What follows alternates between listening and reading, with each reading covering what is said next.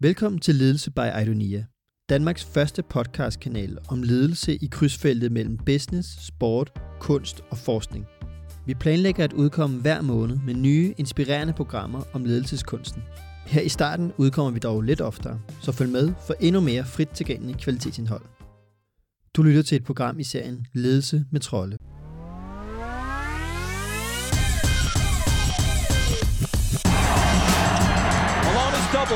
Swat at it and steal it.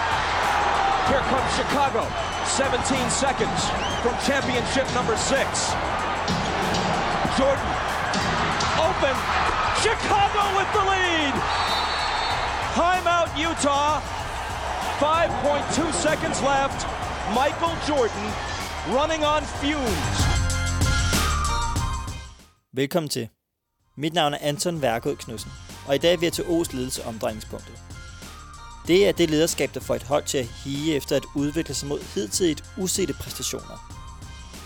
Præcis som det, du er i gang med at høre Michael Jordan og Chicago Bulls gør her. Malone and Brian Russell. If they score, there's a game seven. If they don't, for the second straight year, they go out in six. Stockton. Harper's on him. Behind the screen. Harper got a piece of it. It comes off. The Chicago Bulls have won their sixth NBA championship, and it's their second three-peat. Virtuositet oversættes på dansk til dyd eller dygtighed, og stammer fra det græske æresbegreb rete, der betyder, at man bør søge efter at udfolde sit fulde potentiale som menneske. For at forstå det, skal vi både forbi ballet på det kongelige teater, Sydpolen og Chicago Bulls. Og til at fortælle historien om virtuositet og den virtuose ledelse, har jeg snakket med CEO og medstifter af Dreams and Details Academy, Michael Trolle.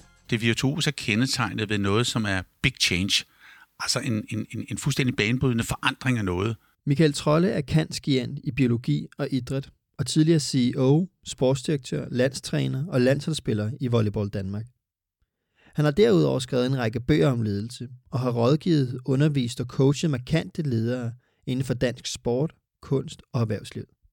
I dag er Michael co-founder og direktør i Idonia og Dreams and Details Academy, som han har skabt sammen med Jim Hagemanns Nabe og Jesper Lok. Igennem programmernes nedslag forsøger vi at invitere lytterne ned i de dybere lag i forståelsen af mennesket, vores præstationer, motivation og engagement, samt hvilket lederskab der skal til for at forløse menneskets maksimale potentiale. Vi håber, vi vil være i stand til at inspirere jer med dette program. God fornøjelse. Den ledelse, der er inde i det virtuose rum, er speciel, og aktørerne, der er derinde, er ligesom med på præmissen. Så de er dedikeret på en bestemt måde, og det kan jeg også huske til min gamle trænerdag. Det var ikke alle hold, man kunne tage derind. Det ville have været for sårbart for nogle af dem. Men der var nogle specielle hold, dem kunne du bringe derind. Og så skete der noget sindssygt med udviklingen af teamet.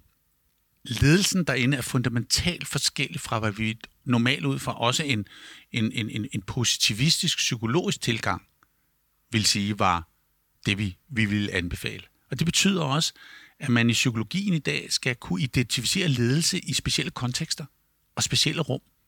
Man kan ikke tale om god og dårlig ledelse, man kan tale om, om rigtig ledelse. Rigtigt valgt ledelse.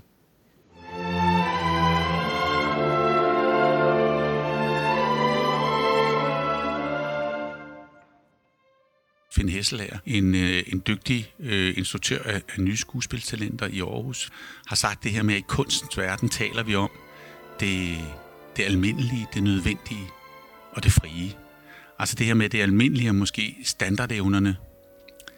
Øh, det nødvendige, det at kunne lave excellent skuespilkunst. Det frie, det er, når du er, pludselig er skuespilleren. Du er i zonen. Du er i rummet. Og øh, det er måske der, den virtuose præstation opstår. Hvis jeg er inde og se en ballet på det kongelige teater, så vil jeg komme i en situation nogle gange, hvor jeg den ene aften kunne man komme ind og se en standard performance, Romeo og Julie. Den anden gang, så kom man ind og så Romeo og Julie igen. Så var det excellent, for det var to nye solodansere. Og så kunne du komme ind en aften, og skete der noget fuldstændig uforklarligt. Helt vildt. Men det var stadigvæk Romeo og Julie. Men på en eller anden måde fik de dansere lukket den dør op til det virtuose. Sammen med musikken. Så det blev helt fantastisk. Men det var jo tre Romeo og Julie forestillinger. der kostede det samme, var på plakaten, blev spillet inden for de samme 10 aftener over en sæson, ikke? Så der skete et eller andet der, det var super interessant. Øh, så det der med Hesselær, der siger, at alle kan lære at lave en standard performance. Alle kan spille skuespil. De gør det måske i deres dagligdag, uden at vide, at de er skuespillere. de er bare mennesker. Så er der nogen, der kan lære skuespilkunsten. Men dem, der formår at komme ud i det frie rum, eller det virtuose rum, de kan lave skuespilskunst.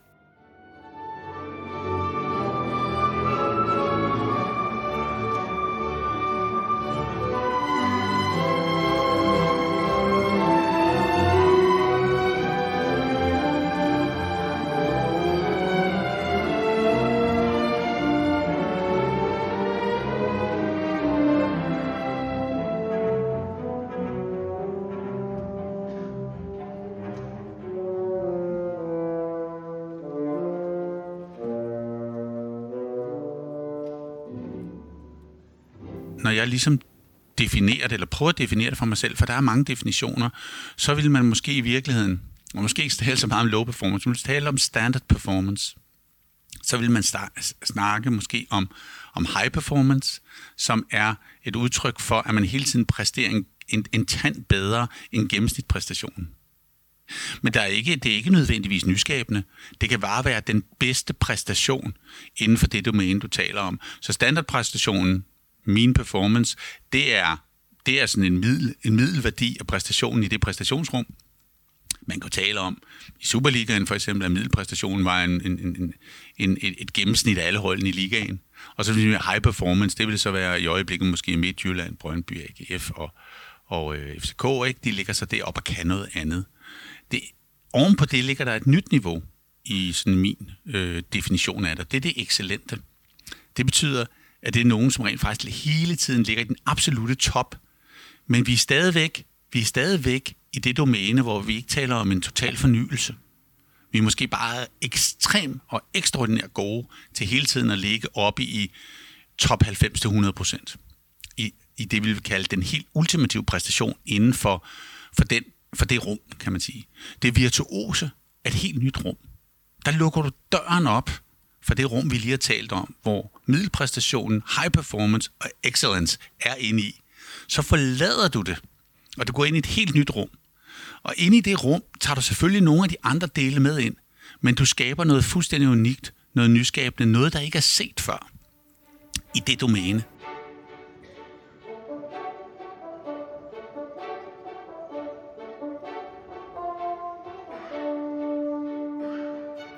Og det, der så er interessant ved det virtuose rum, det er, at det er så hårdt at være i, så det nogle gange ikke kan eksistere til tid og evighed.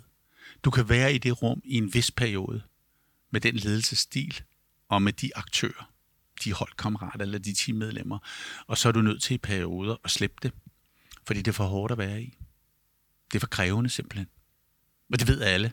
Og så kan man sige, hvad er det så, der trækker det? Og hvor vi så i Dreams and Details sagde, det er den brændende passion, der skal være noget, der er så attraktivt i det rum. Så selvom det er sindssygt hårdt at være der, sindssygt hårdt at lede det, grænseoverskridende nogle gange i forhold til vores menneskelige tilstedeværelse, vores ledelsesmæssige lyst til at være leder på den måde, fordi vi nogle gange ikke kan holde os selv ud i det system. Jeg har haft en spiller, der på et tidspunkt kommer og sagde til mig, Michael, jeg stopper. Fordi når jeg er i det her rum, og er spiller på den her måde, så foragter jeg mig selv som menneske det mest sympatiske menneske, jeg har mødt. Men jeg vidste godt, hvad han mente. Han kunne ikke være i det rum, og han kunne ikke præstere på top, og han kunne ikke vinde, hvis han ikke havde en speciel mentalitet som menneske. Med og mod sine holdkammerater, og i særdeleshed i forhold til modstanderen. Fordi han var alt for hård, alt for brutal, alt for ondskabsfuld. Øh, synes han. Og det kunne han ikke leve. Altså, det kunne han ikke leve med. Så, så, så, så, Men han, det var et krav, at han var det? Ikke for, ikke for min side som leder, men fra hans egen kan man sige, oplevelse af, hvad der skulle til for, at han kunne være den bedste version af sig selv i forhold til præstationen. Han vidste, at han kunne ikke gå rundt og være flink og øh, rummelig, og sådan som han jo ellers var i resten af sit liv. Og formentlig, og helt sikkert er i dag. Fordi det ville lægge en begrænsning på hans evne til at være helt derude i zonen, i skarpheden, i, i momentet hvor han vidste, at han kunne være bedst, set i en præstationsmæssig sammenhæng. Og det synes jeg er en, en fantastisk selverkendelse at komme til. Men det forklarer bare noget om det her. Vi bliver nødt til at være vi er nødt til at for, altså, vi vil jo normalt kigge ind på sådan en spiller og sige, hold kæft, han er da usympatisk og over sine holdkammerater og er, er, er, er sgu ikke okay i forhold til modstanderen og har en adfærd, som... Og der er bare nødt til at prøve at forstå det her dybere. Fordi det er jo ikke et dårligt menneske. Det er faktisk mennesker, der kender sig selv godt og ved, hvad der skal sættes i spil. Har formentlig... Altså, jeg har også haft spillere, der vendte tilbage til det holdehold, hvor de sagde, jamen jeg kunne ikke spille i en anden klub, fordi jeg er nødt til at spille ved siden af ham og ham. Og sagde, det kan jeg da ikke forstå, vedkommende er jo altid efter dig. Jamen hvis de ikke er der, kan jeg ikke præstere på top.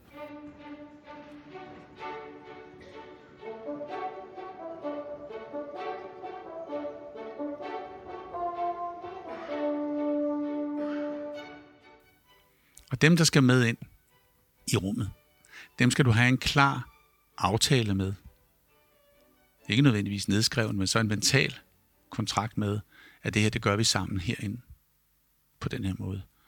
Øh, og der er den helt, helt store, synes jeg, ledelsesmæssige opgave, det er også at sige, hvem der ikke skal med. Og jeg tror, når vi i dag har alle de her konflikter omkring ledelse i nogle af de rum, og jeg er ikke fortaler for, og det er meget vigtigt for mig at understrege, det her må ikke foregå på måder, som er helt indiskutabelt, etisk og moralsk forkasteligt og forkert. Det har ingen plads i det virtuose rum. Men der er meget andet virtuos ledelse, som ikke er det, og som skal være der, som ikke er en del af det, vi vil kalde normal ledelse. Og det, jeg tror er problemet i dag, det er, at vi tror, at alle skal med ind. Og jeg synes, vi har en forpligtelse til i virkeligheden at se, om, om talentet til at få lov at komme med ind, og potentiale til at komme med ind, også i, hvor skrøbelig du er som menneske. Om det i virkeligheden er på niveauer, hvor at der er nogen, der ikke er berettiget til at komme derind. Og det er ikke, fordi de er dårlige mennesker, men de er måske ikke rundet af det, der skal til.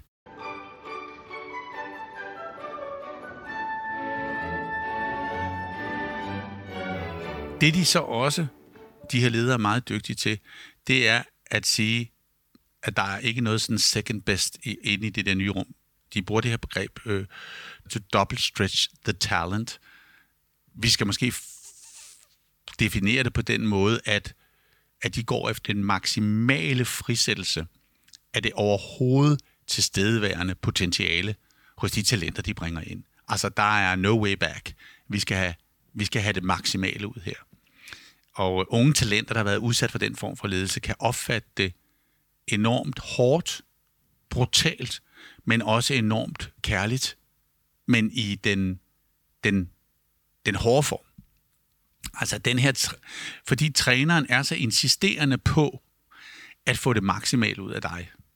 Men, men altså det her med erkendelsen af, at, at kontrakten af det her øh, mellem to mennesker, er i virkeligheden en erkendelse af, hvad den rejse handler om i det virtuose rum. Men, øh, men det er ikke en konsensuskontrakt, det er ikke en behagelighedsrejse, det er ikke en turisttur det er ikke nødvendigvis en ferieoplevelse sammen. Det er en, det er en, en virtuos oplevelse sammen. Og det, det er nok det, vi skal være altså, klar over. Men det er ikke alle, der har retten til at komme derind. Det er ikke alle, der har retten til at lede derinde. For du skal være en speciel ledertype, og du skal kunne håndtere det virtuose lederskab. Og du skal kunne være en virtuos spiller, for at få lov at komme ind i det rum. Og, og, og, og, og, og det er jo det, der er det interessante. Og ind i det rum, det er der den, den helt sindssyge frisættelse af det, hvis det gørs rigtigt, af det maksimale potentiale hos den enkelte, som så skal ændre rummet med det potentiale i sig. Man kan ikke komme ind, hvis man ikke har det potentiale. Så er der nogle ting undervejs, man ligesom, der er nogle manddomsprøver, man skal igennem inden, for at man får lov at passere den dør. To double stretch the talent er for lederen at få det maksimale ud af spillerens måske nogle gange ukendte potentiale. Og så er det ikke alle, der skal med ind i de virtuose rum. Adgangskravet er nemlig dit potentiale og løftet om at forsøge at udfylde det sammen med lederen. Fuldstændig som en græsk soldat, der vil efterleve rete-begrebet.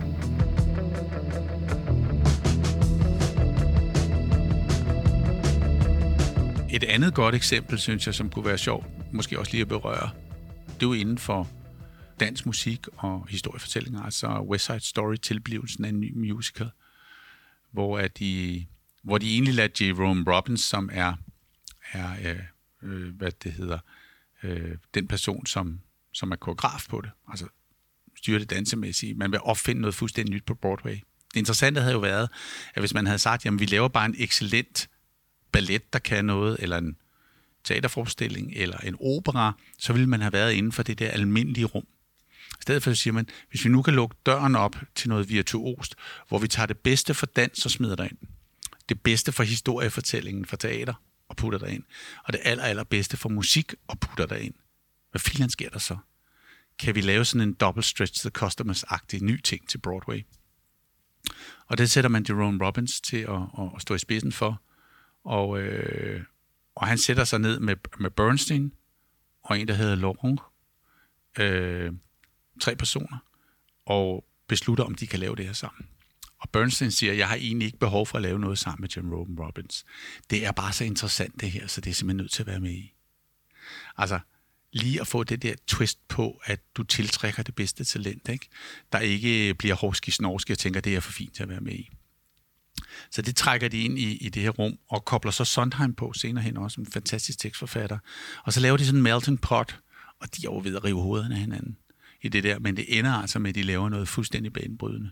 Og det er også forståelsen af det virtuose, at du kan ikke, du kan ikke nødvendigvis bruge gamle data, eller spørge publikum, eller de der, der er på vej ind i det der rum, og vi har lukket døren op ind til det virtuose rum, og alle er på vej derind, så spørg dem, om de har lyst til det, for de ved ikke, hvad det er. Så du kan ikke, øh, så det er enormt svært, og, og det er jo også det, Jim og jeg i bogen snakker om, det der med at eksekvere på en kendt plan. Jamen altså, vi er jo dybest set ikke interesseret i den kendte plan.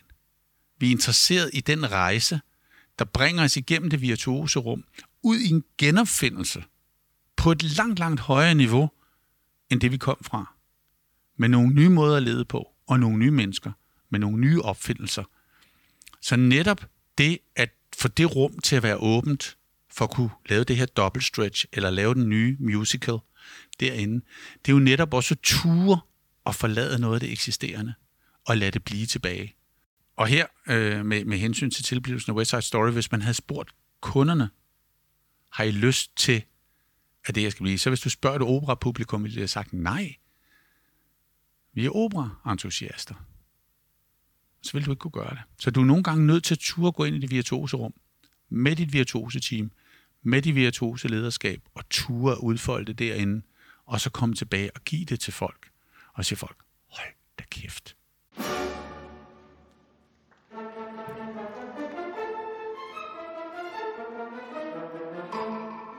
Så det er det der med double stretch. Og så kommer der vi til noget interessant, som virkelig adskiller det fra noget af det, vi normalt har som god latin omkring det der med we og I. At i et, et godt team ved vi, at we betyder meget, når vi snakker performance, high performance og excellence. Når du går ind i et virtuost team, så bliver I meget større. Den enkeltes evne til at udfolde sit maksimale potentiale er drevet af en så stor lyst til selv at shine, men en så stor intellektuel indsigt i, eller også nogle gange intuitiv forståelse af, at de andre er forudsætningen for, at jeg kan komme til at blive helt fantastisk. Altså, den energi. Hvis man ser i øjeblikket The Last Dance, øh, som er Chicago Bulls, og meget Michael Jordan, så vil man se voldsomt meget af det her i det. Og også en Phil Jackson, som, har, som er deres coach, som præcis finder det rum i det virtuose rum, hvor han kan håndtere Rodman og øh, øh, Michael Jordan og alle de her typer, og deres interaktion. Så hvis vi nu går tilbage til The Last Dance, og snakker om, hvorfor Michael Jordan var så god, så var det jo fordi, at Pippen var der. Hvis man kender de basketballspillere. Jeg er sikker på, at Pippen, han var ikke nødvendigvis best friend med Michael Jordan. Men de var hinandens forudsætninger. Jordan vidste, at hvis Pippen ikke var der, så kunne han overhovedet ikke blive det ej, han gerne ville. Men der var ikke nødvendigvis noget we. Der var to ejes, som i virkeligheden var hinandens forudsætninger, for de begge to kunne komme til at skinne. Så hvem var højst i hierarkiet? Michael Jordan eller Pippen? Jordan, vil man sige. Men i virkeligheden tror jeg, at de indbyrdes har set hinanden som næsten ligeværdige i forskellige ejepositioner, som var vigtige.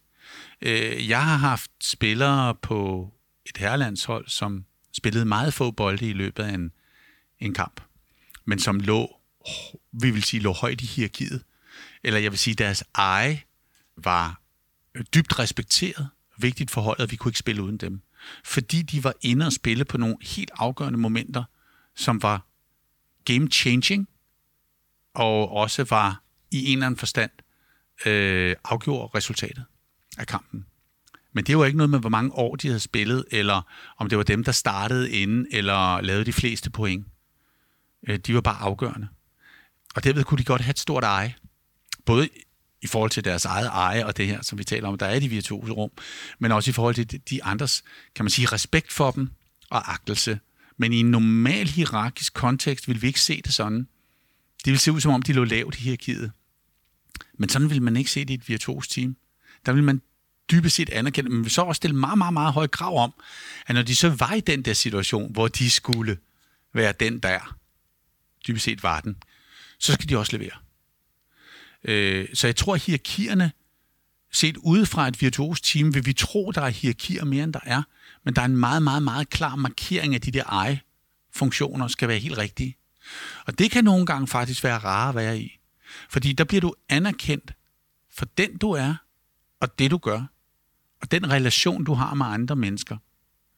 Det er det integreret, identificeret motivation, som, som, som, som du føler er der. Du, du bliver virkelig elsket for det eje, eller for det du er, i højere grad, end at du først bliver elsket, når du når op i hierarkiet. Og det kan jeg meget godt lide, faktisk. Det synes jeg fungerer meget bedre. Jeg er meget imod de der pseudo-hierarkier. Slet ikke have dem. Altså, hvor objektivt kan du vurdere et menneskes betydning for noget? Michael Jordan, left wing, guarded by Shaw, puts it on the floor, into the lane for the floater. In and out, and it drops back in. So Michael Jordan has it revved up, doesn't he? Play back in, Jordan in the lane, scoops it up and in. Well, if it's not him, it's Pippen, a very tough duo to deal with.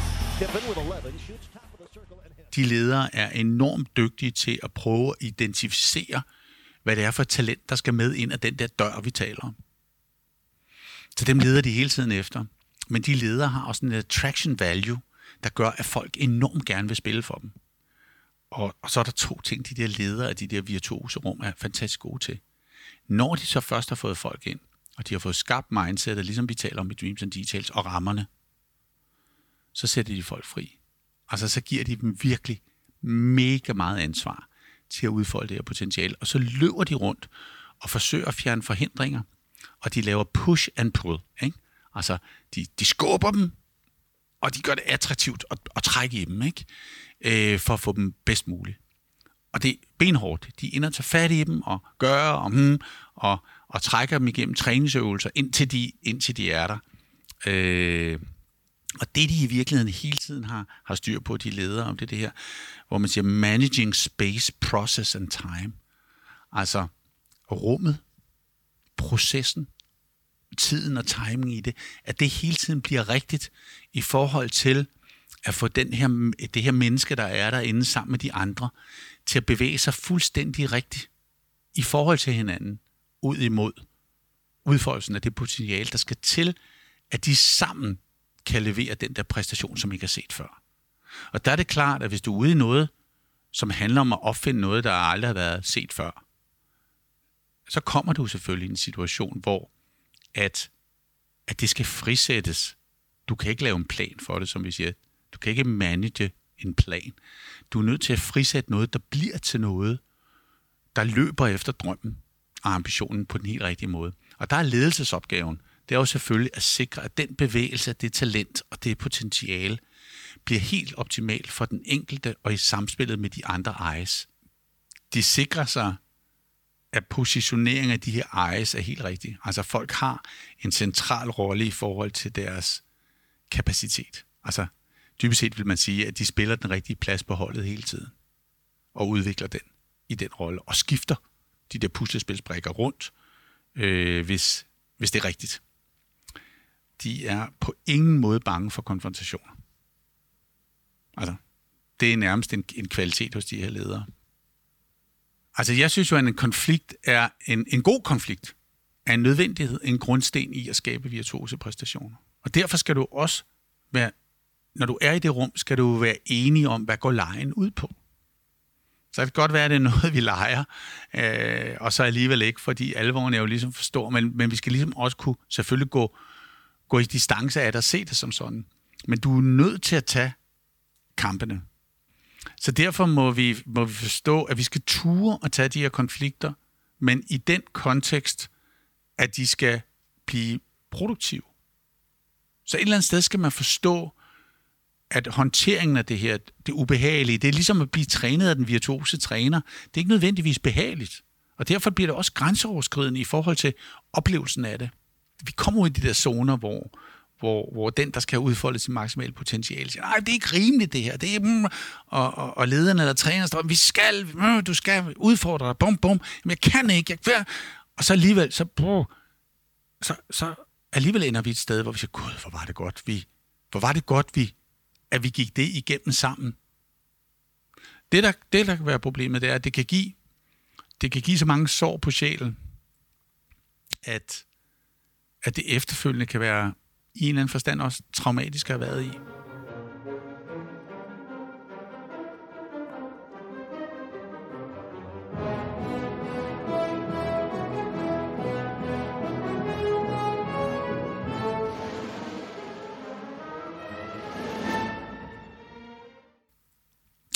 de her ledere, de er helt sådan obsessed, næsten sådan betaget af muligheden for at lave det der double stretch. Altså, de, de tror blindt på, at selvom man måske ville have givet op og sådan, så er der et potentiale inde bagved. Man har bare ikke fundet udfoldelsesknappen endnu. Så de leder efter den her knap hele tiden af, hvordan kan vi få dem helt derud? Øh, de går op i at flytte folk med indflydelse. Så de vil gerne have indflydelse på andre, fordi de tror ikke på, at andre mennesker øh, i virkeligheden selv altid selv vil. Så du får så stærk indflydelse, at, man, at, man, at her står der, at de, de næsten manipulerer folk. Ikke? Er det også i manipulationen, at folk bliver såret?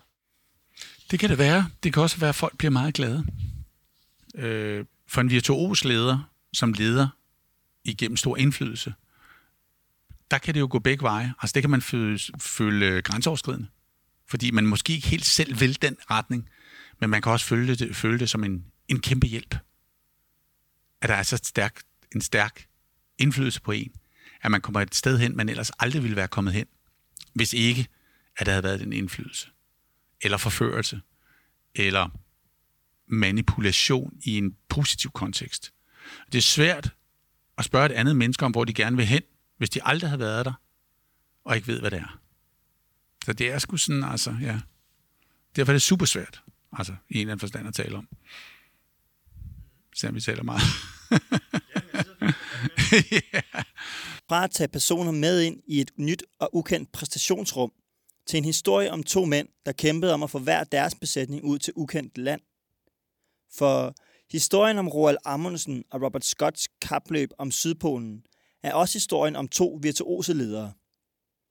Norske Amundsen var virtuos i sin ledelsesstil, og britiske Scott i sin nytænkning. Og målet var simpelt for de to ledere. Bringe hver deres besætning på fire mand ud til det geografiske sydpolspunkt og tilbage igen. For den ene skulle det blive den lykkelige historie, og for den anden blev det hans sidste historie. Det, der var det virtuose i det, Amundsen gjorde, det var for det første, at han forstod spillet. Han lærte af dem, der var derude. Han satte det ind i en ny kontekst. Han fandt det rette talent. Han havde lært meget af sin mesterlærer, som var Nansen. Nansens fulde navn er Fritjof Wedel Jarlsberg Nansen, og han var en norsk polarfører, opdagelsesrejsende, diplomat og videnskabsmand. Og i 1888 blev han verdensberømt, fordi han var den første til at lede en ekspedition, der krydsede indlandsisen i Grønland. Og der sker rent faktisk derfor, at kan man sige, plise lidt Nansen, så siger han ja til at have en af Nansens protegéer med på rejsen, som også gerne ville være Amundsen. Så der kom en ledelseskonflikt mellem de to. Og det, der sker, når de kommer derud, det er, at, at Amundsen finder ud af, at han kan ikke udøve virtuos lederskab derude, når der er den der ledelseskonflikt om, hvem er egentlig leder af den her ekspedition. Så da de kommer et stykke vej derud gennem de her depoter, de skal igennem, og er der, hvor det er the final leg, for at komme ud og tilbage, for at sætte fladet derude, så sender Amundsen den her ledelseskonkurrent på rekognoscering ud på en lille ø et sted sammen med de to svageste teammedlemmer. Det er ligesom at sætte hold, ikke? Så de var tre, der blev sendt derud. Og da han vidste, de var langt nok væk, til de ikke kunne blive indhentet, så tog han selv afsted med The Core Team, som han vidste, at han kunne bringe ud til Sydpolen og tilbage igen. Og han vidste, at hvis han havde haft de andre tre med, var de måske omkommet, fordi der var kommet ting undervejs, der ikke havde virket. Så den der brutalitet i virkeligheden at være så ekskluderende, Altså der vil man i en anden teamkontekst sige, jamen, altså nu har vi rejst sammen hele vejen, og vi har alle sammen været med, og alle skal skulle med ud og, og stå med fladet og sådan, ikke? Der siger han, tre væk, I skal ikke være med på den sidste tur. Og Scott, han var jo virtuos, selvfølgelig var han det, ligesom, ligesom Amundsen var. Men øh, hans problem var jo, at hans mindset var forkert. Så hans drøm var den samme. Ikke? De havde en drøm om at komme først til Sydpolen. Ambitionen var at komme derud og komme tilbage med deres team. Og i ambitionen lå der nogle forskellige virkemidler. De skulle være dygtige til at bevæge sig over is, og de skulle en hel masse ting. Men hans oversættelse, som vi taler om i Dreams and Details, er ambitionen ned over mindsetet til de afgørende detaljer. Der kommer han til at oversætte i mindsetet det at være dygtig til at bevæge sig på is til heste og motoriserede slæder. Han troede spillet involverede det, og derfor troede han måske, at den afgørende faktor var motorslæder og heste, og bragte det med. Og det var så de, de, de, de detaljer, de havde med, som inden for rammen af rejse derud skulle fungere i vores sådan, terminologi, og det gik jo ikke. Så han var jo egentlig virtuos. Det var en virtuos præstation. Den var også nyskabende. Kunne også have været grænseoverskridende. Tænk nu, hvis de der motorslæder havde kørt perfekt. Men, men, men i hvert fald, så var det jo det, der gik galt. Men det var stadigvæk virtuost, det de forsøgte, fordi der har aldrig været nogen på Sydpolen før, og i virkeligheden prøvede han jo faktisk at gøre det på en anden måde end Amundsen. Så nogen ville måske sige, var Amundsen virtuos? Nej, måske ikke i sit mindset. Han var virtuos i sin ledelsestil. Ved i virkeligheden at tage det der meget brutale greb om at smide træ holdet. Ikke? Øh, så, så, så, så du kan være virtuos, og jeg vil tro rigtig, rigtig mange virtu- i langt de fleste sammenhæng, der hører vi ikke om det, og det lykkes ikke. Hvor meget af den virtuose ledelse lever i retfærdiggørelsen af, at målet helliger midlet? Er det en færre måde at se det på, synes du? Ja. Ja, ja, altså jeg synes, det er en, en fantastisk måde at se det på, øh, og, og rammer det egentlig. Og jeg mener igen, at, at virtuose præstationer, virtuose miljøer er ikke for alle. Og det har ikke noget at gøre med dem, der så kan det. De er mere seje, eller de er bedre mennesker, eller det er jo, det er jo, noget, det er jo noget vrøvl. Øh, de, er, de er bare ikke typer, som skal det. Men man skal forstå, at når vi lukker rum op til noget af det, vi har talt om her, så er risikoen for, at vi kommer på kant af noget af det, som vi ikke vil på kant af, den er selvfølgelig større. Og det er, fordi vi er nødt til at spille helt ud i hjørnerne af banen, ikke? Så at sige. Når man snakker om konsekvensetik øh, teoretisk, så ligger den frem til, at man, der ikke er nogen, der er mere værd end andre. Er det også, man kan forstå det i den her, hvis man nu prøver at sætte konsekvensetikken ned i sin jo nok forsimplede form med mål, hellig og middel, og at ingen er mere værd end andre, er det så også rigtigt? Er det også sådan, eller anerkender man, at nogen er mere værd end andre, og det er dem, man skal sætte i spil? Ja. Jeg tror, der, der er noget dualisme i det. Altså, i forhold til konsekvensetikken, hvis du ligesom tænker det ind i en kontekst og siger, er der nogen, der er mere værd end andre? Ja, det er der egentlig. Men er de vigtigere end andre? Nej, det er de ikke. Fordi selvom nogen i en eller anden sammenhæng ser ud til at være mindre værd, fordi de har en mindre rolle, så kan den stadigvæk være the missing link. Og derfor er de lige så meget værd, for uden det missing link på det helt rigtige tidspunkt i den her sammenhæng her, vil intet kunne lykkes. Så man skal passe på, at man ikke øh, ser det her som sådan en, en eller anden form for opgørelse af, hvem fylder mest. Hvem kan mest? Alle er vigtige i relationen for, at det skal lykkes. Øh, til gengæld er, er det virtuose team så også kendetegnet ved, at hvis du ikke kan opfylde det, så bliver du ekskluderet. Og så har du ingen værdi for, for præstationen. Altså det er en af nøglerne i forståelse af det virtuose også. Det er den her anerkendelse, at selvom du har en lille rolle, og den er meget vigtig, så er det meget højt værdsat. i, I, igen The Last Dance også med Chicago Bulls-holdet, øh, er det jo sådan, at Pippen i virkeligheden er underbetalt. Af en eller anden mærkelig grund forhandler han ikke særlig gode kontrakter øh, med Chicago Bulls. Men alle ved godt, at han er sindssygt vigtig. Så han var ikke den, der tjente mest. Han skåede heller ikke flest point. Men alle vidste, at hvis ikke Pippen var der, så kunne Jordan ikke spille den der mega-rolle, som gjorde de vandt de vigtige ting. Og det har de godt vidst indadtil i teamet. Derfor var der jo også et tidspunkt, hvor Michael Jordan siger, jeg spiller ikke, hvis Pippen ikke spiller. Hvis I ikke signer Pippen, så spiller jeg ikke. Eller hvis vi ikke signer holdet, spiller vi ikke. Eller hvis Phil Jackson ikke er coach, så spiller vi ikke. Fordi jeg ved, at hvis ikke Phil Jackson er der, så, så kan vi ikke skabe det rum. Og, det, så kan, og så kan jeg ikke leve. Og der er vi tilbage til hele den snak, vi nogle gange har haft omkring det der med, at, at hele livet handler om, at vi løber og stræber efter at, at være og blive elsket. Og det forekommer i alle mulige forskellige former. Det gør det også i en virtuos sammenhæng. Og for sådan en som Michael Jordan var det jo, at han, at han kunne være i rollen af folks forventninger til Michael Jordan. Ligesom vi har snakket lidt om nogle gange med Ronaldo og andre. De, de skal ligesom være i det, fordi det er sådan, som de er i den eksterne relation i den her verden. Hvis Ronaldo ikke er Ronaldo, som den eksterne verden forventer, at han skal være, kan de ikke elske ham. Så for at opnå kærlighed er han nødt til at træde ind og være der. Og det er et kæmpe pres. Og det har der også været for Jordan.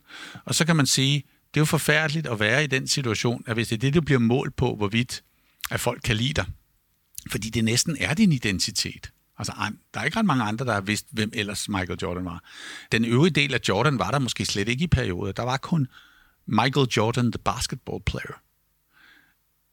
Og hvis du så ved, at forudsætningerne for, at du kan opnå kærlighed, er, at der er en relation, der er nødvendig, at der er der, for at du overhovedet kan opnå muligheden for at blive elsket, som er fuldstændig det centrale, eksistentielle, i min optik for mennesket, så bliver du meget afhængig. Og så ser det jo pludselig ud som om, at Jordan kan det hele, og Jordan er det hele, og alt det her. Men i virkeligheden er det den der pippenfætter, der står herude på kanten, som han er sådan fuldstændig, fordi ellers lykkes jeg ikke. Og der er jo ingen tvivl om, at Jordan i virkeligheden hellere vil give en lille smule køb på sin egen stjernestatus osv., bare den anden er der. Bare Phil Jackson er der. Fordi ellers kan jeg slet ikke komme i mål med det, der er den eksistentielle nødvendighed for mig for at blive elsket, som Michael Jordan. Og hvis vi kommer i det afhængighedsforhold, så bliver vi jo ekstremt afhængige af andre. Og på den måde spiller det stadigvæk sammen i det virtuose team. Øh, og derved får vi andre hierarkiske strukturer. Vi får en anden tilgang til, til det etiske, vi får en anden tilgang til øh, værdien af, det, af de enkelte mennesker, der indgår. Som når man ser det udefra, vil se anderledes ud, men som i teamet vil have en, en helt klarhed over, hvor vigtigt det her det er. Og der er det ikke opgjort på spilminutter, antal scoringer. Når man tager fat i håndtaget her ind til døren, og kigger tilbage og laver den her mentale kontrakt, står den kontrakt så skrevet på måltavlen, at det er resultatet, vi kæmper for? Jamen altså, jeg vil jo altid sige, at, at resultatet kan vi jo ikke definere der. Så det vil jeg, vil jeg helst ikke bruge ordet resultater. Jeg vil ikke forholde mig til, hvad præstationen skal ende med. Jeg vil sige, at det skal altid være klart, hvad det er for en drøm og en ambition, vi går efter. Så, så det, der er enormt afgørende at forstå, og vi har det med i Dreams and Details, det er det her med, når du åbner døren til det virtuose rum, så er der jo ikke det fossile resultat derinde. Der er ikke en plan. Der er en drøm om en rejse hen imod noget, hen imod en ambition om at kunne noget. Og den drøm, mener vi jo skal være en, en drøm, som er drevet af en, en, en meget, markant lyst til at blive et eje i det rejsefællesskab. Således så når vi bevæger os ud i retning af drømmen på den bedst tænkelige måde, med hver os som helt specielle individer, øh, så på et eller andet tidspunkt, så kommer vi alle sammen til at have et eje, spille en, en rolle i den teamstruktur, som gør, at vi kan opfylde den præstation, som rent faktisk kommer til at ligge på niveau med den ambition, vi havde, da vi kom derind. Og derfor er det så vigtigt ikke at have et resultatmål og en plan. Fordi når vi, når vi åbner døren og går derind, så er hele fidus jo netop, at vi skal kunne tilsidesætte vores antagelser fra vores tidligere liv om, hvad det er, vi kan og ikke kan, og hvad der er det realistiske mål. Så det har været helt forfærdeligt med det der i gamle dage, hvor man sagde, at du skulle lave realistiske mål, fordi ellers kunne du ikke opfylde dem. Jamen, der udelukkede du dig selv for den virtuose præstation. Og det var første teknologien i virkeligheden, gjorde det umuligt ikke at arbejde på den her måde, at vi begyndte at se virtuose præstationer udfolde sig. Det var faktisk ikke bevidste valg. Så hele, så hele ideen er, når du ændrer det rum der, at det er drevet af en drøm. Du kan også godt ikke indfri drøm. Ja, ja. Det er der en meget stor risiko for. Det har vi måske ikke berørt så meget. Det er også derfor, vi nogle gange gerne vil prise forsøget og præstationen. Altså, hvor, hvor hårdt prøvede vi? Derfor vil jeg også sige, hvor virtuose var vi egentlig? Altså, når jeg kigger ind på præstationer, så kommer jeg til at sige nogle gange til folk, jeg tror du ikke, du ved det nok. Du vil ikke gå langt nok for at få testet. Men hvis jeg har set et team, en leder eller et individ, der er gået så langt, som de overhovedet kunne, så vil jeg altid sige, hvor var det fantastisk. Jamen, vi, vi nåede ikke vores drøm, vi nåede ikke vores Nej, men det, det kunne I jo ikke vide. Og derfor er der jo også mange, der ikke kommer hjem fra den opdagelsesrejsende, men som, havde, som, har, som har gjort det maksimale.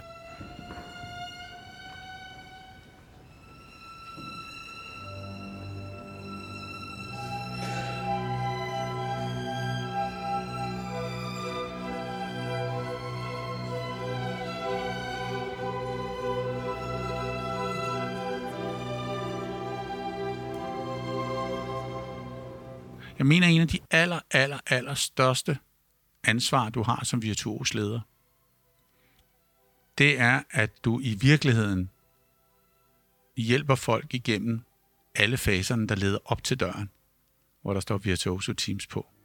Du tager i håndtaget, så kigger du dig tilbage, og så siger du, hvem skal med ind?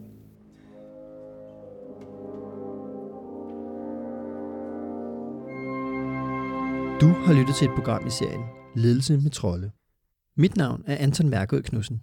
Jeg er redaktør på kanalen og har derudover min ekspertise inden for præstationspsykologien. Michael og jeg håber, vi har været i stand til at inspirere dig, og at du vil sende ønsker til emner eller interessante personer, du gerne vil høre fra, i kommentarsporet eller på mail kontakt Og hvis du vil blive yderligere inspireret om ledelse, rådgivning eller bestyrelsesarbejde, er du velkommen til at besøge idonia.dk og se under fanen Insights. For nu vil vi bare sige tak, fordi at du lyttede med. Vi høres forhåbentlig ved